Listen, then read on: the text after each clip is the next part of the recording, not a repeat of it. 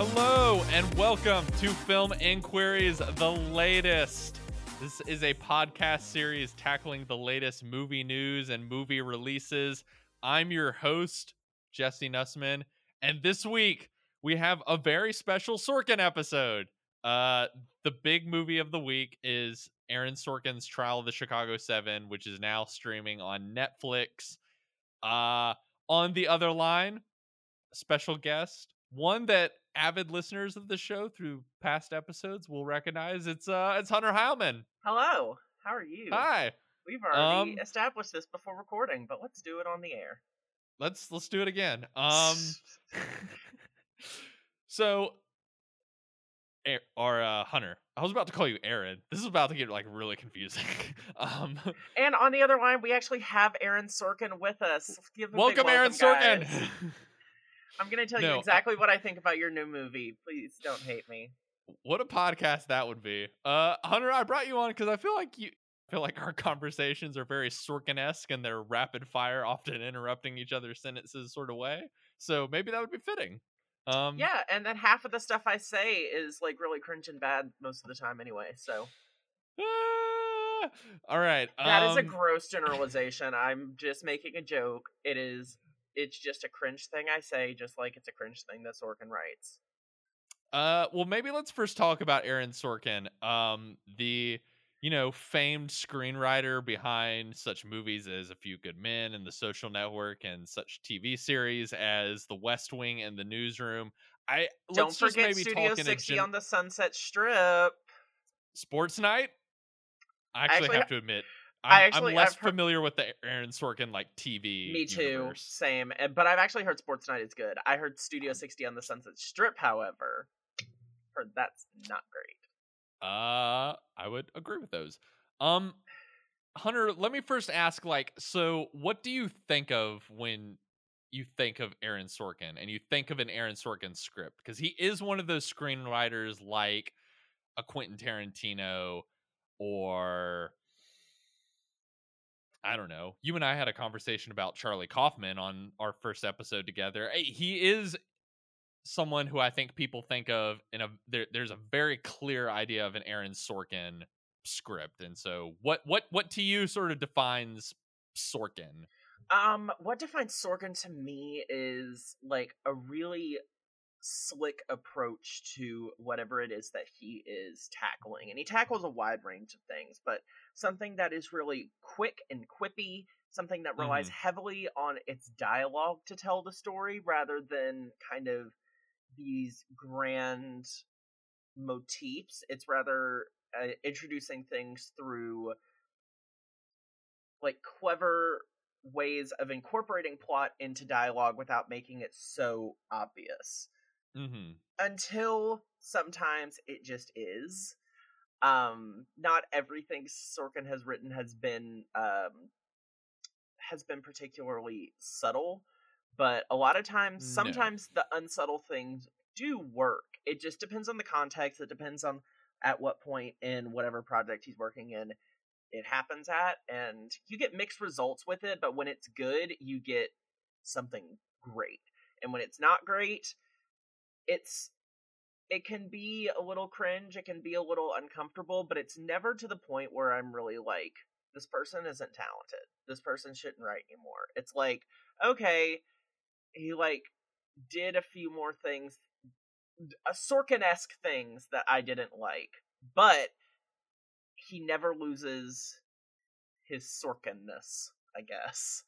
Yeah, uh, I I I typically always think of this just sort of like rapid fire, very fast, very um very wordy, at times like very um you know, uh, almost theatrical like it's a stage yeah, show sometimes he loves to engage in flourishes. I mean, he's written several plays outside of Yeah. his movie and TV um career, which you know the most recent was a a Broadway adaptation of To Kill a Mockingbird, which would still love to see.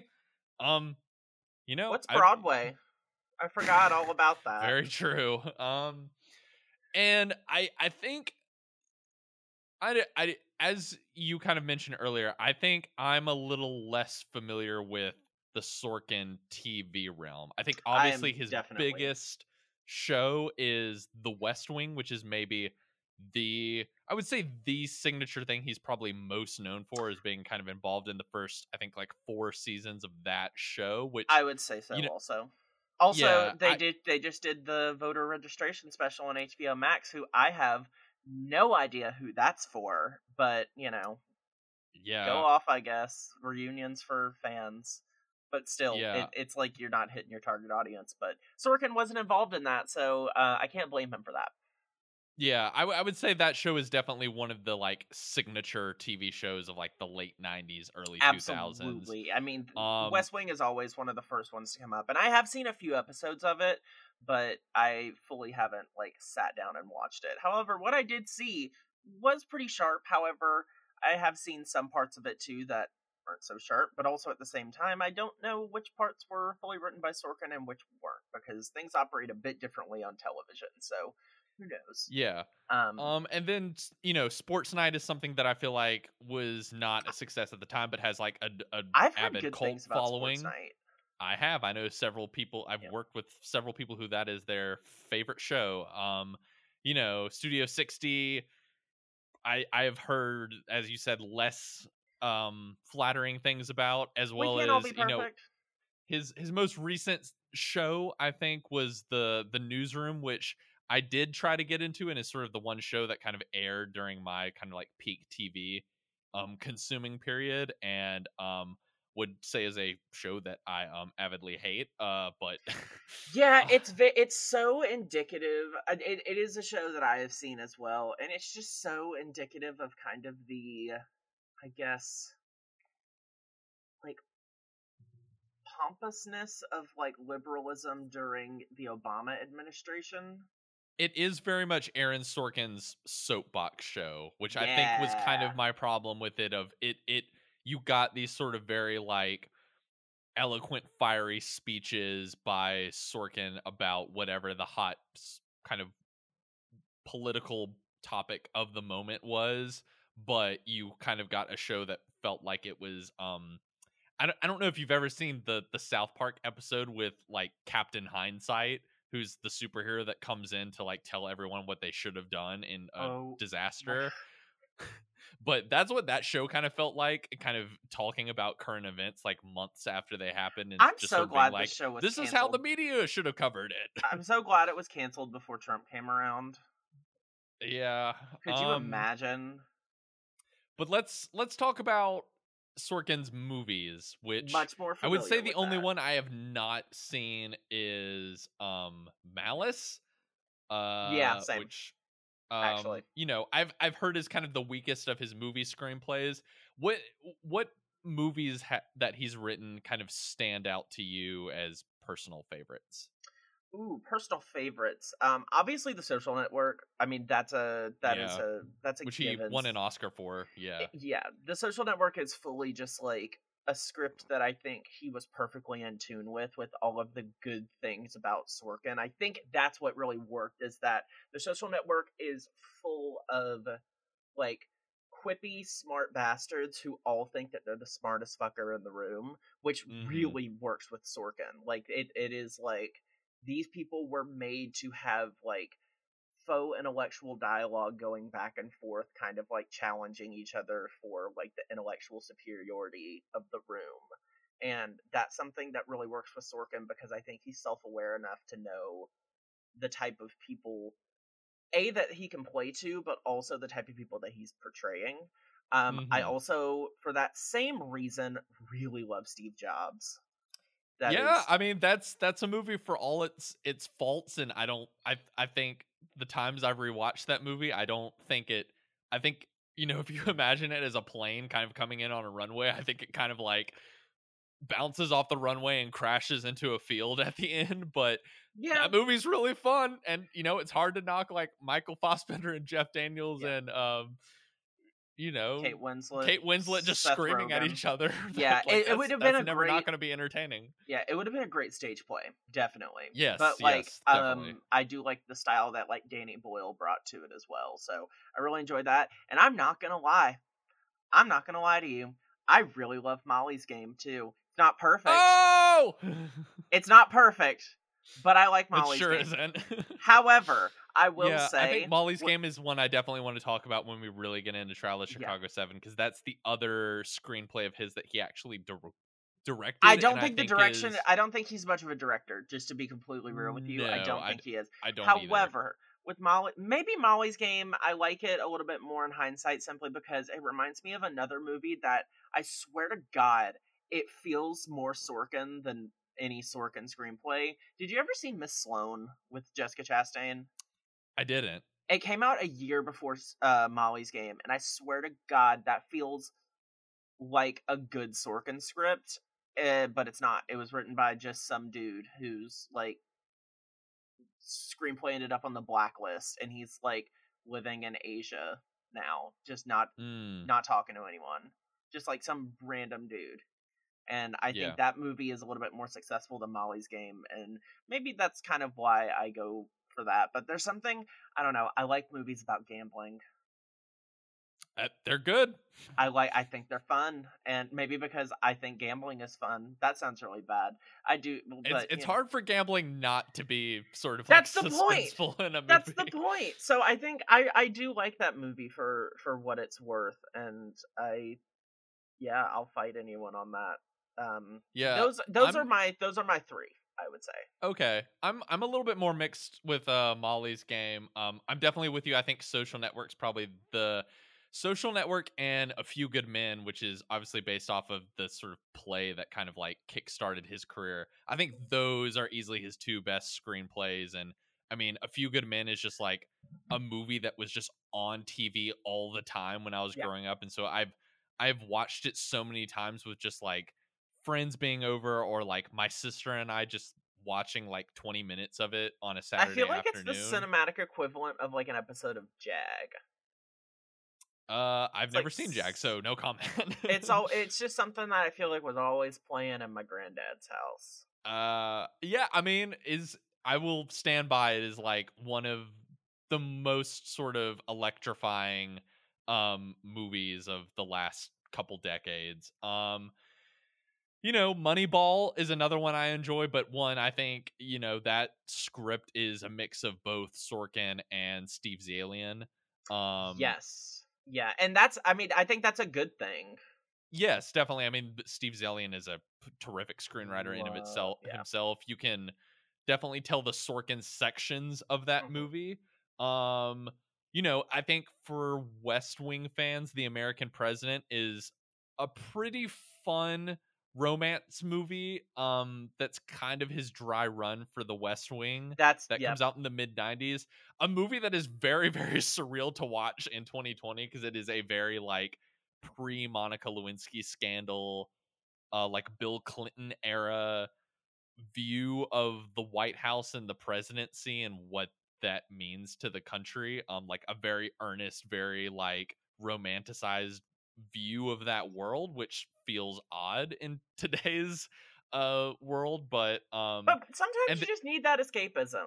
I think that escapism is kind of fun. And then the one that I will say is probably closest to his new movie, um, I think is Charlie Wilson's War, which is a, a 2007 movie that kind of no one remembers. Uh, that has Tom Hanks and Julia Roberts, and Philip Seymour Hoffman, and uh, was directed by Mike Nichols, and I think was really trying to say something about the the Bush era. Um, although uh, it is maybe not his most kind of like eloquently written and sort No. of like energetic screenplay. Um, I, I I think it's interesting. Like you, let let's maybe talk a little bit, and then we can kind of get into Chicago Seven. Like what kind of works in Sorkin versus what doesn't work. I think for me, the sort of trifecta of Social Network, Molly's Game, and Steve Jobs is kind of the, the perfect, uh, you know, way to analyze this for me. I think one of the the greatest bits of just like behind the scenes content I've ever seen is um on the DVD for the Social Network, and it's essentially just Fincher and um Sorkin, and occasionally it's Andrew Garfield or Jesse mm. Eisenberg is there, but it's mostly just Fincher and Sorkin kind of like going back and forth, really trying to analyze every single little bit of dialogue, every single line in that movie, and Fincher being like, I want to let we need to unpack and understand every single word and what it like means and what the intent behind it is and what the larger idea we're going for. And I think that's the reason why that's maybe like the best um adaptation of a of a Sorkin script because you have Sorkin's sort of like flourishing, eloquent, kind of like very wordy dialogue that's almost rhythmic in nature and sort of funneled through the prism of Fincher, who is such a perfectionist and I would say put is able under to- a microscope. Like yes, is able to sort of like tighten that screenplay and make it so not tighten it as in like we're taking stuff out, but of just like gives it a speed and a precision of just like an intention. Everything has an intention, which is really important with that movie. you can really tell he and Sorkin worked a lot. You can really tell that Fincher wanted to understand of like I need to make sure like every single p- piece of dialogue is at maximum impact and I think that's what helps make that movie just so sharp and electrifying. I mean, I I rewatched it this past week cuz of the like 10th anniversary and was just like it was just like Jesus God, it's Christ. been 10 years. This movie is just like it it's so entertaining and like every time I watch it, it it is such a like everyone firing on all cylinders and such a like work of it, it is that. his um his dialogue and his screenwriting I think at just perfected um and through the sort of stylistic prism of Fincher and I feel like maybe some of my problems with Sorkin kind of come in how he can sometimes be a little literal in the themes. Like there's a great moment in that behind the scenes where um they're talking about the line I'm CEO bitch in the movie and Sorkin's kind of trying to hint at like yeah, it's like maybe it's all about the girl. Like maybe it's all about this heartbreak he had from that Mark Zuckerberg had from Rooney Mara's character at the beginning of the movie. And Fincher kind of just like slam like pounds the desk and is just like that's stupid and is just sort of like what's more interesting is that this line represents this like punk attitude towards like a millennial um entrepreneur saying i'm not going to um you know adapt myself to this previously established corporate culture and i'm going to pave my own way and screw you if you don't want to be a part of it and i feel like some of the issues that steve jobs as fun as i think it is or even molly's game kind of gets into is you know molly's game is sorkin directing sorkin Steve Jobs for as much kind of fun visual flourishes as Danny Boyle puts in that movie. Danny Boyle, I don't think has the quite the the stranglehold that someone like Fincher has on the material, and is maybe not as willing to sort of push back against Sorkin. And you get moments in those movies like Steve Jobs kind of ends with like a big speech of Steve Jobs saying like it was all the whole movie is really all about the relationship between him and his daughter, and everything was just this like egotistical person trying to like connect to his his child and unable to do so and molly's game has you know that a, a scene that when i saw it in the theater actively made me want to just like hurl booze at the theater where Was Kevin wait? Can I can I guess what it is? Oh, never mind. Never mind. oh no what what were you gonna guess it was I thought it was gonna be the because it's my name. oh now no. is the time you read the Crucible. no, I know Uh, no- exactly. I no, think I know it- what scene you're talking about. Is this the the bit um, where Kevin Costner sits. Yeah, well, bit where Kevin Costner like sits Jessica Chastain down and basically mansplains to her that the whole movie is about um her daddy issues and her trying to like get back at her father, and me just kind of be like, "What? Really? Like, I guess."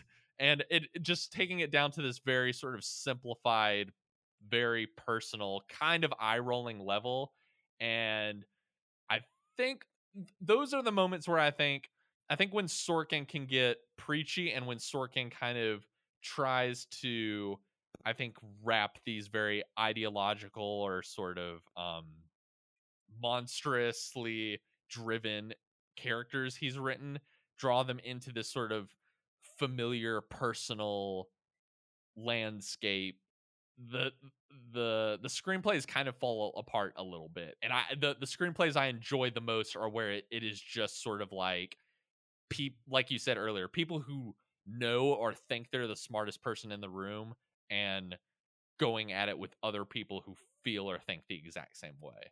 That's what I like about Molly's game too, is that I eh, yeah, it does get a little reductive towards the end, but like that is another movie kind of like the social network where it's just like I wouldn't say that they're all awful people in Molly's game, but I think they're all people who have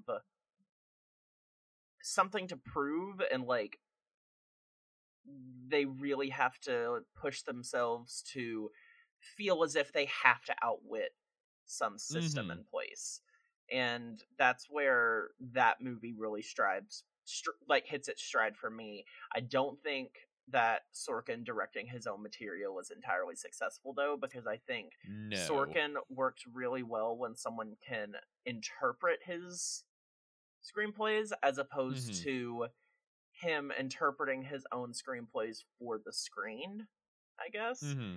It just you lose a lot of the subtlety that I think you could pull off in that.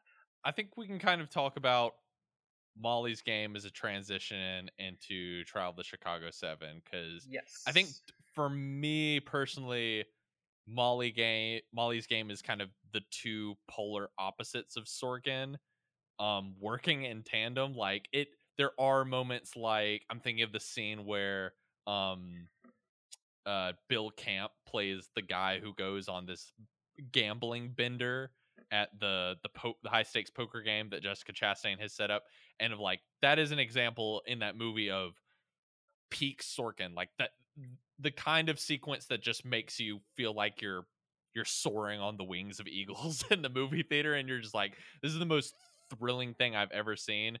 But it is also a movie that has unfiltered Sorkin at its worst, where you get like the Kevin Costner scene, and you're just like, ah, I wish I wish there was someone else who was just willing to kind of like push back against how kind of like cheesy and bad this is. And Trial that the Chicago the, Seven. That is I, the importance I, of a strong producer figure sometimes too. Mm-hmm.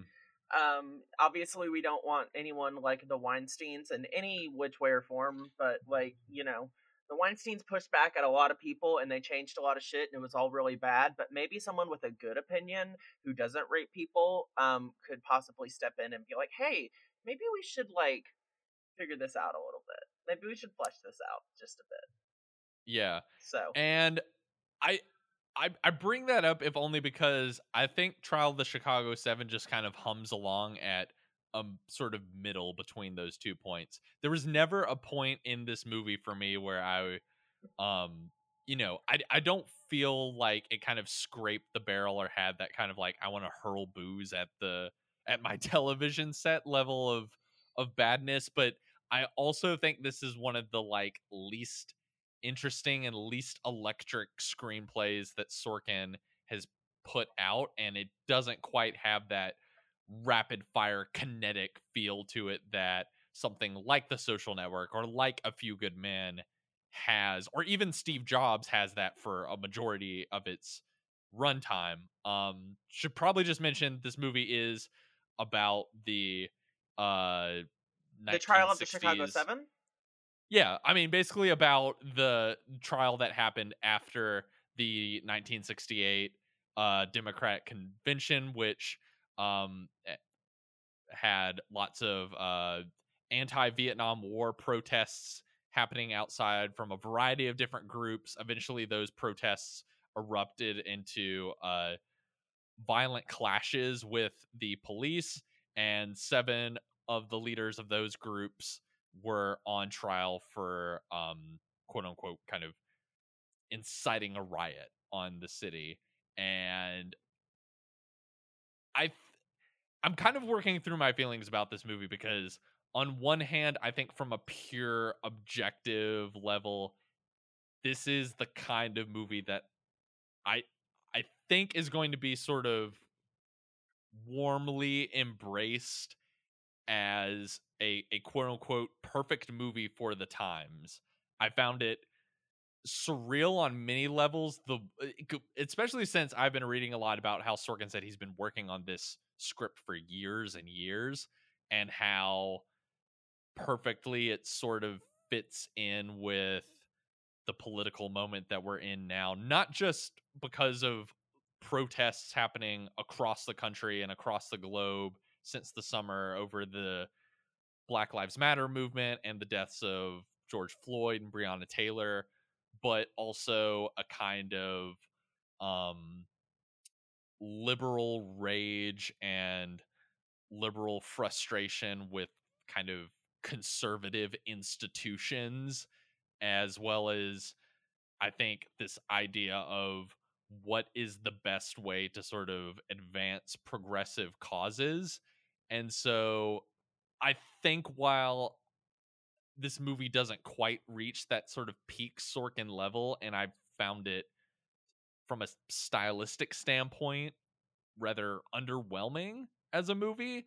I I can definitely see this as the kind of I I I absolutely see this as the kind of movie that I think the culture is going to kind of wrap its arms around and place on a pedestal as kind of a quote unquote important movie just for how um I don't know how kind of in sync it is with a lot of the political discussions happening right now which you know we can obviously get it i obviously really want to get into kind of how successful the movie is in kind of dealing with that stuff but i think would you not agree that it's it's it's kind of undeniable that I think this movie is going to find kind of an energetic audience that um s- sort of is is able to kind of funnel a lot of their kind of rage and frustration through the events that happen in this movie.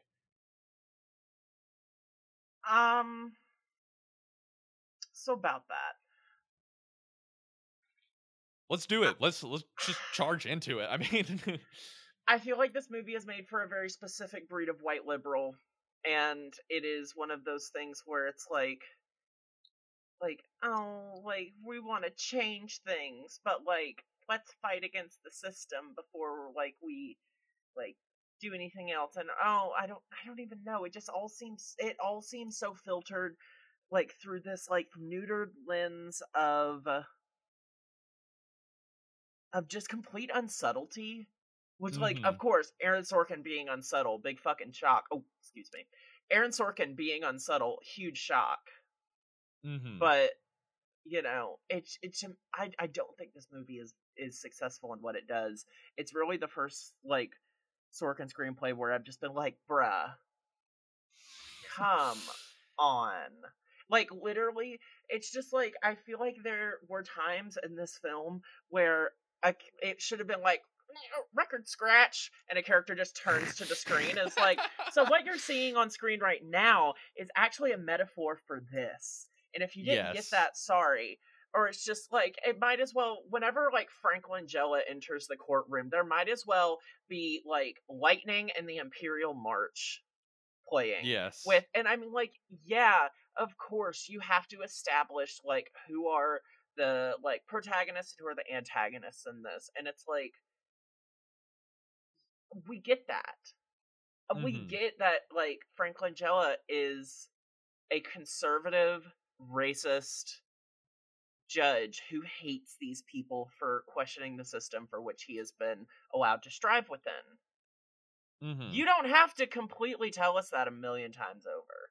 I don't need that. I don't need every scene. I don't need every scene in this movie with Eddie Redmayne to be a complete like like dichotomy comparison with how he and Sacha Baron Cohen's character are completely at odds when it comes to their views even though they want the same thing technically. It's like oh okay like so you want you know us to come together in unity and all and like of course these are not bad things.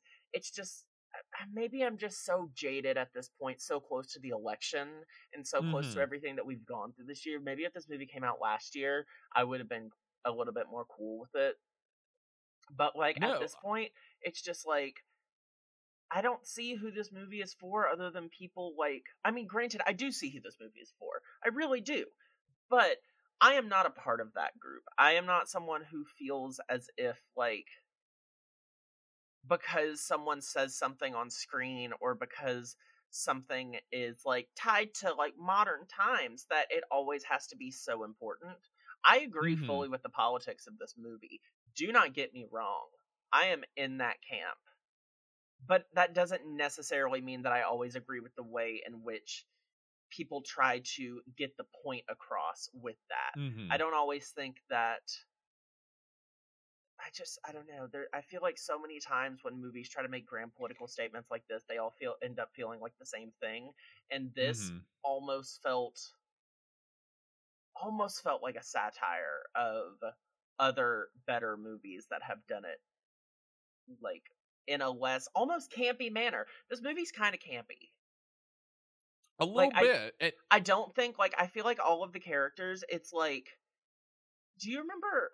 Do you remember that episode of The Office where they're all like, I can't remember what they're playing, but they have to put the cards on their head with the labels, and like Dwight's walking around, his just says like black on it. It's like you're supposed to like yes, people yes. are supposed to like pretend like it's like know, the racial sensitivity yeah, training racial sensitivity episode. Thing. I feel like the makeup and like costume design in this movie was and like the hair. Oh my god, I felt like the hair in this movie. It literally all just felt like they were playing costume dress up, and it was like that's not like that's not Yahya Abdul Mateen the second like as Bobby Seale. That is Yah- Yahya Abdul Mateen the second like playing Bobby Seale, or that is mm-hmm. Jeremy Strong playing Jerry Jerry Rubin. It's not like the, these people aren't allowed to disappear into their roles because I feel like everything is like a caricature of a certain brand of liberalism that they are trying to paint in these broad strokes to like bring people together. That Joseph Gordon-Levitt is like, oh, like yeah, he's working for the system that are actively trying to hurt these people, but like he means well like mm, yeah no, that's i wouldn't go that's that something far. that i felt was like a little weirdly underdeveloped um i i, I think a kind of like key scene that to, to me is sort of the most interesting avenue as far as a discussion goes in this movie is the scene between um Tom Hayden played by Eddie Redmayne and Addie, Abbie Hoffman played by Sacha Baron Cohen where Hayden is essentially giving this very like centrist liberal speech about how like it's it's about winning elections and we're we can't make the change that we need without winning elections and we can't win elections if we're doing what you and the hippie movement are doing because you're feeding into this sort of right wing idea of kind of the brain dead liberals who are just inciting anarchy and are really just about like free love with no direction and are taking drugs. And that that speech kind of rang out to me if only because Aaron Sorkin has made that same speech himself either like through other programs like the newsroom or you know has made that case himself. I mean, there's like some interview I cannot place and I don't, where it is, and I don't understand he, what his what his position on that is. This movie doesn't take a strong position on anything, so or at least I don't feel like it does. So whenever I see, I, yeah, I almost wish that that one exchange was more of the movie instead of you know I I will fully admit to being someone who I, I think my struggle and how I feel about the movie is yes, I found this movie effective in playing into my own frustrations about like the world we're and the state of the country that we're in right now but i i don't know what that is as a movie like i don't know that that's enough as a movie and i think beyond kind of like just sort of saying like hey this bad thing that happened in the past is kind of similar to a bad thing that's happening now and just sort of this movie being a catharsis for that kind of frustration. I don't know that one scene which regardless of whether or not I've seen people online already who have said like thank you Aaron Sorkin for sort of like voicing the kind of like we like get your act together liberalism um charge in that scene as well as other people that are basically just like f that um and and find that scene kind of condescending and kind of backhanded yeah and i don't really get where it's going with it i can't i can't tell if he's trying to do like be a respectable a respectable liberal or if it's actually trying to take Abbie Hoffman's side with it. I'm ne- I'm never sure, and that's the thing. And I don't need someone to like I don't need Sorkin to paint it out in clear letters for me because he's painting the rest of the movie with these broad cartoonish mm-hmm. strokes. Yeah. It's one of those things that if you are going to make a movie that is going that you are trying to make such a strong political stance on, make a political stance on it other than just a big broad one. Yeah, or I just feel like that the idea of that scene is something like that's that's something to kind of explore and make a movie about you know instead of just one sequence kind of at your your peak and then to kind of just move on from is I I, I think a more interesting still, and it's also something like people are still trying to come to terms with today. That is not yeah. like that's not something like that I think Sorkin has an answer for, so I don't really know why it's there. With like, you know, with everything with how the justice system had failed these men or how Frank Langella is basically like just might as well have like a German accent and like a Nazi armband around his arm with how his character acts. like with things like that, you kind of know I mean, we're still struggling with those, but we have a general idea of like, yeah, that's that's bad. But mm-hmm. Sorkin, I don't think approaches the material with enough subtlety to make the case of the actual nuanced points of the how different factions within American liberalism operate and how they often go after yes. each other at the behest of the right wing who are a little bit a little bit more uh, willing to make the quote sacrifice of like being less respectable or whatnot, as we have seen within the Trump world, which obviously was a point he was trying to make, but I don't think ever actually got around to resolving or even giving a strong message on. Yeah, and I think that's just kind of what I was getting at of like I I agree with you. I don't necessarily want an answer from Sorkin anyway on yeah. that issue. But he's not who I, I turn. He's not who I turn to no, for this. No, but of like, I think that idea of how how how do uh how do we practice liberalism and how do we advance sort of progressive policies in a, a kind of like productive way and the sort of warring factions between kind of like respectable kind of have to do it by the book versus sort of like be more radical about it. I that's an interesting idea for a movie and something that I I feel like would have been a much more meatier discussion point to kind of expand on versus how I feel the movie kind of winds up, which is just sort of doing this kind of cross comparison into the, these things that we're th- this moment that we are sort of in as a nation now is not too far off from this moment we were in over 50 years ago as a nation and i don't know i just sort of felt that found that a little deflating in a it, getting to the end and thinking he he showcased a nugget of like a great idea in that sequence and i don't know that i want him to fully land on a side but it's like the like the martin luther king mlk thing in do the right thing which is like in hindsight it's like really stupid that some critics were like i can't believe spike lee didn't pick a side there which is like the whole point of that comparison in that movie is like to spark a debate and of like what if both sides are wrong what if both sides are right and of like how how do we work together to solve issues and sort of advance progressive policies?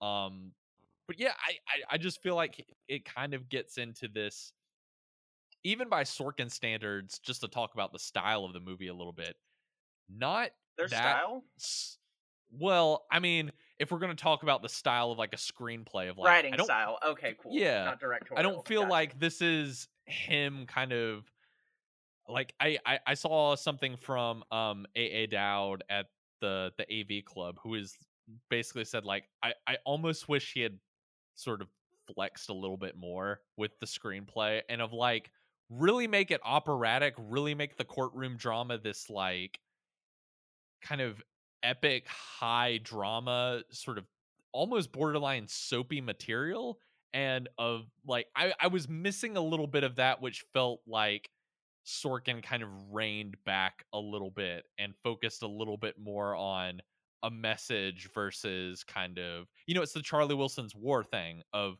that movie i don't feel is as rapid fire and energetic and engaging and kind of rhythmic as his best screenplays can be but is sort of just taking this older historical event and kind of trying to draw a line and flirts with an interesting idea of like hey when we sold all the um afghans uh when we sold the taliban all of these weapons so they could defend themselves against the you know the soviets that kind of backfired Oops, against ISIS. us yeah and then it just be like but anyway and then like moves on and the movie ends Yeah. and it, it i i had that kind of same frustration with this of he seems really interested in doing a movie about the politics of the moment And, and then, then- oh, final title cards. Oh, this Yeah, and then, killed like- themselves in 1989. Like, oh, like okay, well, yeah dips out before like just as he's kind of flirted with like the most interesting thing for us to kind of wrestle with and explore as it relates to our modern day politics yeah. There's no conclusion to everything. There's nothing that, and not saying that it has to wrap things up in a bow, but it genuinely kind of feels unfinished by the end. Where I'm just like, okay, but like. So it literally is just the trial of the Chicago Seven. Like, like Mhm. way to have a really like apt title, but like, like oh, oh that's it. We're not, we're not gonna look back and kind of like.